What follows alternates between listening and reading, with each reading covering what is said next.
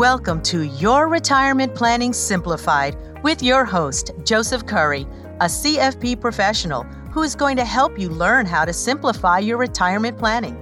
This podcast is all about helping you answer those burning questions you've had about your retirement possibilities and making a plan to get there. Through retirement planning education, resources, and expert interviews, Joe will help you get clear on your retirement vision, how to simplify it, and what you'll need specifically to achieve or maintain your financial freedom. Ready to live out your retirement dreams and create future opportunities for the ones you love?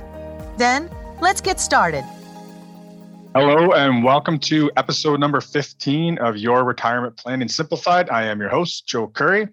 And today we are talking again about retirement income withdrawal strategies. This is our third episode in the series on retirement income withdrawal strategies. And the focus today is going to be on a couple of different uh, bucket strategies. So, this is definitely not an all encompassing uh, look at bucket strategies. Advisors use them in different ways, but these are a couple of the, the more popular options we're going to talk about today. So, the first one we're going to look at, and, and I mentioned this in uh, kind of our overview episode, is the uh, paychecks and playchecks, which is a, a strategy popularized by Tom Hegna. The idea here is thinking about first and foremost, how do we make sure all of your basic income or, or retirement expenses are covered in retirement and making sure that those are all accounted for. And after that, then optimizing the portfolio. So the first bucket really is a, a bucket where you take a, a, good chunk of your nest egg, your retirement savings, and we're putting it into a guaranteed income source.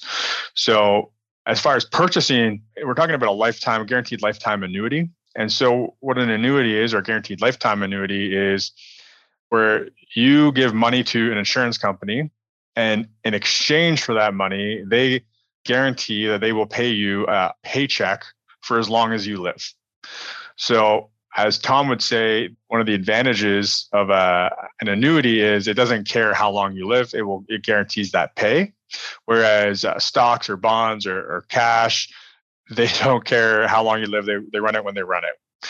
So the annuity definitely has some advantages from that that certainty knowing you're going to have that paycheck forever and some other guaranteed income sources would be government pensions so here in canada your cpp canada pension plan old age security, so OAS, could be company pensions, specifically defined benefit pensions. So these are things like your OMERS pensions or teachers' pensions, government pensions, things like that.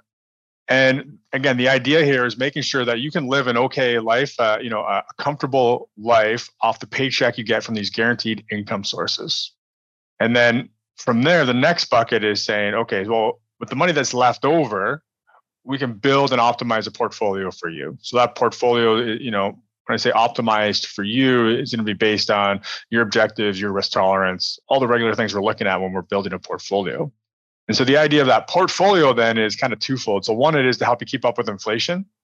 You can get inflation protection from an annuity, but it's going to lower your monthly paycheck, so to speak, when you, when you get started, right? So there's other guarantees you can get with an annuity, but they're all trade-offs right? So the more options you get, so guarantees, like if you, you pass away in the first 10 years, the remaining principal goes to your family. I mean, that, that costs money to have that option. To have it increase with inflation, again, it costs you to, to have that option and it costs you in the in the sense that you're getting a lower initial paycheck.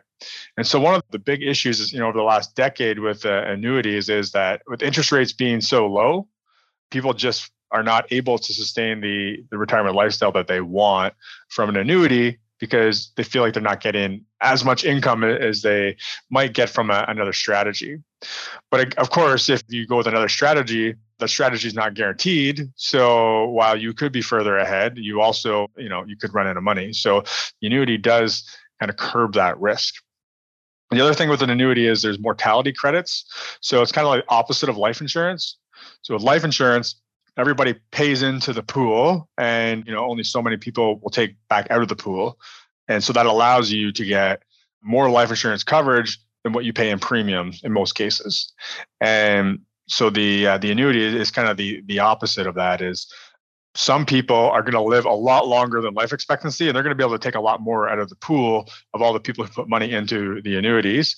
But the flip side is some people will not live to life expectancy and they're not going to get to take out as much. So because the insurance company knows some people will not get to life expectancy, creates mortality credits, which then in turn gives you an income that's higher than if the insurance companies base that income only on interest rates at the time.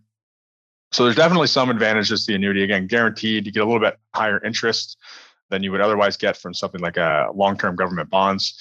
So yeah, there are advantages. Uh, again, optimize with the portfolio. So back to where I was going with that. That second bucket is the way Tom would, uh, you know, put it out there is you're going to hedge against inflation. So hopefully you get some growth of that portfolio that as that monthly paycheck you're getting from the annuity and your in your pensions, if it starts to not cover all your expenses, you can start to take out of that portfolio to make up the difference. And the other thing he talks a lot about is the three different phases of retirement. So you have your go-go years, which these are your early years in retirement where you generally want to spend more money because you're able to travel, you're able to get out and you know do more recreational activities. And then you have your kind of slow go years in, in the middle of retirement, so maybe into your late 70s, early 80s, where you know maybe you're still healthy but you just you don't feel like going out as much you don't feel like traveling as much so you're not spending as much money and then later on in life you have the no-go years and that's where you know health starts to deteriorate and, and there could be some excess expenses for healthcare in those later years and so this portfolio, the second bucket you're optimizing the portfolio is is also designed to give you some uh, additional spending money in those early go-go years while you want to do travel and recreational activities, all the things that are going to cost you a little bit more money than what you're going to be spending later in retirement. And then the third bucket is thinking about legacy. So a lot of people want to make sure there's money left for their kids or for a charity or some kind of a, a, legacy after they're here. And one of the downsides of the annuity is that you know once you give that money to the the insurance company, most likely the kids are not getting anything back. The charity's not getting anything back out of that. But with life insurance, basically what you can do is you can just guarantee what your legacy is. So you figure out, you know, at the beginning of retirement, how much do you want to leave to kids or charity or whatever's important to you you get a life insurance policy that pays out when you or you and your spouse pass away. So you know that that's going to be there. And then you don't have to worry about the insurance company not handing anything back out of the annuity or anything being left over in, in the portfolio. So that's kind of the, the, third bucket there. And then I mentioned uh, the, the no go years at the end of retirement. So Tom also is a big advocate for long-term care insurance, or at least having a long-term care plan. So those no-go years, again, expenses can spike at the end just because you know if you're in a nursing home or you have in-home care, or you need to uh, make modifications to your home to make it more accessible. All these different things can create some excess expenses that there may not be money left over from the the optimized portfolio, your second bucket. So you need to have a plan for that. So the, the most obvious is long-term care insurance. Now in Canada, that's becoming harder and harder to come by. A lot of insurance companies have been getting out of that business over the last few years. And also, there's not a lot of price stability with that product. Too, uh, in most cases, the insurance companies have the ability to to increase the price over time. And so, where something like life insurance has been around for hundreds of years, insurance companies they're pretty good at pricing that so that they're not going to lose money. So that's why they'll have guaranteed products where they're not going to change the price on you. But with long term care insurance, it really hasn't been around that long. So it's a lot harder for them to, to have accurate pricing. So that's why they they leave the ability for them to adjust pricing over time in the contracts. So it is a little bit harder to plan for. It is a little bit harder to find in Canada, but it, but it still is an option. And then a lot of people will also look at their, you know, their home equity. So they're going to live in, in their home as long as possible, maybe they sell their home when they need uh, additional care, or they at least uh, tap into that home equity, whether it's a reverse mortgage or some kind of a home equity line of credit. And that is uh, one way of kind of tackling that long-term care expense piece at the end of retirement. So that's the Tom Hegna paychecks and playchecks strategy for buckets. So again, it, it's an annuity and other guaranteed income sources to make sure that you can maintain your lifestyle in retirement. It's the optimized portfolio to help you spend a little extra in those go-go years and, and keep up with inflation. It's life insurance for your legacy, and it's having a long-term care strategy or, uh, or plan to make sure that you know your estate or your kids aren't you're not going to be dependent on them in those no-go years at the end of retirement. So the next bucket strategy we'll talk about uh, is more specific just to investments. And the idea behind this income bucket strategy is looking at your different assets and having them align with the timelines of when you might spend that money. So if you can kind of visualize a, a timeline and You know, so if you have a, a straight line, if you put a vertical line about three years into your, your retirement or three years ahead of where you are today, that would kind of be a typical amount to leave in cash in one of these bucketing strategies. And it could be anywhere from one to three years, but we'll just say three years. So that is making sure that there is cash, something that's very liquid, that's not going to go down with market risk, no market risk, no market volatility, so that you know if you want to buy groceries tomorrow, you know that money's there and you can spend it. Or if you want to buy a car next year, you know that money's there, you can spend it. And then so from that line, that first line you draw at say three years, slide across your timeline to 10 years, and then that three to 10 years, and again, it could be start a little earlier, maybe it's two to 10 years or or one to 10 years but the idea there is you're going to have something that is more of an income producing type asset, but there's going to be a little bit of risk there. And ideally, what this bucket is going to do for you is it's going to create returns that are going to at least keep you up with or a little bit ahead of inflation. So, you know, most typically in this bucket, we would see bonds. That would be, you know, what we see most often there. You may have some low risk type balanced funds where there's a little bit of stocks mixed in with some bonds. But the idea here is that you don't have to worry about a market crash affecting your ability to spend right so we go to you know 2008 for example took the, the markets approximately five years to recover so you know when they peaked in 2007 they crashed in 2008 and didn't start the recovery until partway through uh, 2009 and by the time they went from that first peak and they got back to where the peak was in 2007 we're about five years so by having your bucket of say three years of cash and then another seven years, in these low risk investments like bonds or and again maybe some low risk balance funds, it gives you lots of time for a market recovery where you're not having to sell stocks, right? And so the way that this works is you still have stocks, which is your growth bucket, which are intended to keep you growing ahead of inflation to help you you know create some uh, additional capital to draw income from later and replenish these this income bucket. And so the idea here is that when stocks are doing well so anything in your portfolio for spending beyond 10 years is going to be in stocks. So when they're doing well you can replenish your cash so that the next three years of what you need for withdrawals or income you can replenish it from stocks while they're up if stocks are down, but your medium bucket or so the middle bucket from three to 10 years is uh, is doing well, you can replenish your cash from your your bonds. We call it the bond bucket in the middle. Or if bonds and stocks are both having a, a bad year, you have multiple years of cash where you can draw withdrawals from to make sure that you can take care of your expenses for that one to three years. Right. And so the idea here, again, is really all about making sure that you don't have to spend your stocks or sell your stocks while they're low. There's always time for them to recover. So obviously that's not a guarantee, but if we look at 2008, you know, the worst uh, market, bear market that we've seen in roughly 100 years, 10 years was more than enough time for a recovery. So probably the reason this strategy works best is from a behavioral standpoint. When we see, I guess, our, our investments allocated to different objectives. So in this case, different timelines. It's like a mental accounting exercise.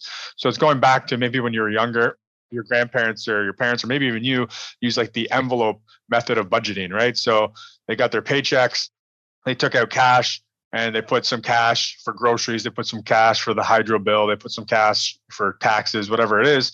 That humans really like that mental accounting where they know everything is accounted for it allows allows us to sleep at night i guess you could say. So especially for someone who's a more conservative investor and they have a hard time thinking about owning stocks in retirement because uh, they think about risk when they think stocks this is a, a good way to separate those stocks into this growth bucket where they know that that's something they don't have to touch for 10 years. So if it's down, the market's down, they don't have to stress. They haven't been through a 10 year period where, where stocks were still down. So they know that money's going to be there 10 years down the road when they need it, or at least can be pretty confident it is. So one of the downsides of this strategy, though, is there's no rebalancing back into stocks when stocks are down. So it's not the most optimal strategy in the sense that if we had a and, and basically, just so you know, this portfolio will typically start with about 50% in cash and bonds, and then about 50% will be in that growth bucket, that 10 years out bucket. And so if stocks go down and they're down to 40%, and we're just slowly taking income out of that you know the defense side of the bucket, the bonds and the cash, but we're not putting money back into the stocks. When stocks recover, you know, we haven't bought them while they're low. So if we had a different strategy where it was just a target 50% bonds and cash and 50% stocks, then the way that we would handle that is if stocks were down, we would actually buy some stocks. And so that's typically going to be a little bit more efficient from managing the portfolio and having better long-term returns. But if that means that you can't sleep at night and you're not going to stick with the strategy, the bucket strategy works better because you're going to stay invested. You're not going to be tempted to pull that money out of the market in that long term growth bucket. So it really is all about the behavioral aspect of the strategy that works, especially again for, for conservative investors. Now, again, the other downside about the, the bucket strategy that we're talking about right now is what tends to happen is if if there's a bad sequence of return, and we talked about sequence of return risk in an earlier episode, so the, the returns are bad early on in retirement, the portfolio will typically actually get more conservative. And while you know it is a common belief that as someone gets older, they should have a more conservative portfolio. You know, there's recent studies from the last decade that really show it's actually optimal to slightly increase the amount you have in stocks as you get further into retirement and you get through that sequence of return risk early on. Now, that's not to suggest that you know uh, an 80 year old should have 100% stocks. I'm not saying that, but what I am saying is that if you're a little bit more conservative early in retirement and you get a bad sequence of returns, so returns are really bad early on, you're not going to get hit as bad. And then uh, if you slowly shift to a little bit more stocks, you're going to be there for the recovery when we get back out of that bad sequence. The flip side is if you are conservative early on, but you get a very good sequence, so good returns early in retirement. Your portfolio is probably going to grow enough that you're way ahead of what you had anticipated in the first place. So even if you've added a little bit of stocks uh, later on in, in retirement, and we get a bad market later on, you're probably far enough ahead that you you know you're tracking ahead of your goals anyway. So we use a a combination of uh, strategies in our firm. And so, kind of our preferred method is is using the dynamic strategies we talked about last episode. So it's having a plan that allows our, our clients to take out more money in those early years, but also know when they're taking out too much of the portfolio and they need to adjust. And we do to, a, I guess, some aspect, we use a bucketing strategy, but we do encourage the rebalancing. So we do think about a defense bucket and a, and a growth bucket. But if stocks are doing really bad, like in, in the pandemic in 2020, when things were really bad in the market, we were rebalancing clients from their defense bucket back into stocks. And so that paid off quite well because we, you know, our clients were there for that recovery that we've seen for the last couple of years since then. So we'll do uh, another episode in the future that dives a little bit more into investment strategies for retirement because that's not really the, purpose of this. It's really talking about how are we managing your withdrawals. So this episode, we've talked about Tom Hegna's paychecks and playchecks, which is really about making sure there's some guaranteed income from in your uh, in your portfolio for retirement, so that you can sleep at night and using the portfolio and life insurance to to meet your other your goals. The second bucketing strategy, again, it's just about allocating different asset types, so different types of investments, cash or bonds or stocks, to your different objectives, specifically your your timelines. So cash for really short term, bonds and income paying assets for kind of midterm, that three to three to ten year time frame, and over ten years is is being in the market and getting growth from markets. So that's it for a bucket strategy. And that's uh, also it for our retirement income strategies. So, again, we've done three episodes on this. If you didn't see the other two, first one was on our more traditional kind of projections and, and safe withdrawal rates. So, for example, the 4% rule, or running Monte Carlo analysis on uh, financial planning software to come up with projections of, of how much you can spend for a certain time period, 30 or 40 years, and not run out of money. And then we moved on last episode to our dynamic withdrawal strategies. So those are our, our guardrails, so Guyton Klinger guardrails, some inflation adjustment strategies that help rein in spending if uh, if inflation is too high or portfolio is not doing well. And again, today we just wrapped up with the buckets. So this is, uh, you know, this series has been a pretty good overview of retirement income withdrawal strategies, but it's definitely not all encompassing, right? So there are other strategies out there, other variations of the strategies we talked about. Like I said, we talked a little bit about investing in retirement today, but it wasn't really the main focus. So that also is going to alter how all these strategies work depending on, on how you invest, what your portfolio looks like, your risk tolerance, all those kind of things. But hopefully, the, this overview has opened your eyes a little bit to the idea that there's not just one way to do it. So, you know, if your experience is being just running a, a projection and here's how much you can spend, now hopefully you know you know there's ways that you can spend more money as long as you're willing to you know tighten your belt a little bit if, if things get tough uh, and you're willing to follow a plan. There's ways to guarantee income if that you know the annuities make sense to you. So just things that it's important to know when you're planning at your retirement and it's important to get clear on what is your strategy right? So what you don't really want to do is jump around from one strategy to the next right? You want to kind of get clear on what are you comfortable with? What's a strategy that you can stick with and implement through your retirement right? So again hopefully that's helped you uh, open your eyes to that. In the future, again, we will talk a little bit more about the investing in retirement. So, thank you for joining me again on this episode of uh, Your Retirement Planning Simplified. Do have a couple action items to leave you with today. One is basically what I just mentioned is it's get really clear on what your strategy is. The second one is, you know, dive deeper into that strategy once you find one you're comfortable with so that if you're executing this on your own, you're, you know, you're not making it up as you go and you're very clear on what actions you need to take when certain events happen, right? So if you leave it to your emotions, you're probably not going to make the best decisions. But if you have the plan worked out ahead of time, and it's a lot easier to stick to it when it's kind of a rules based plan. It's the second piece to that is if you're not comfortable doing this on your own, find a financial planner, uh, reach out and have a conversation with maybe multiple planners to see which one can help you plan the strategy that that you're comfortable with, the one that you do want to execute on. And if you're listening to, to this and, and you're thinking about your retirement plan, and you probably have some friends who are also in a similar situation. So, you know, I'd highly encourage you to to share this episode and, and this whole series with uh, with other friends or family or who are planning for this type of thing too, so that they know about their options and they can educate themselves to to make sure they're making smart decisions about their money. So again, thanks for joining me, and I'm looking forward to tuning in with you on the next episode. Take care. Investment services are provided through Matthews and Associates Investments of Aligned Capital Partners Incorporated, an approved trade name of Aligned Capital Partners Inc., ACPI. Only investment-related products and services are offered through ACPI slash Matthews and Associates Investments of ACPI and covered by the Canadian Investor Protection Fund.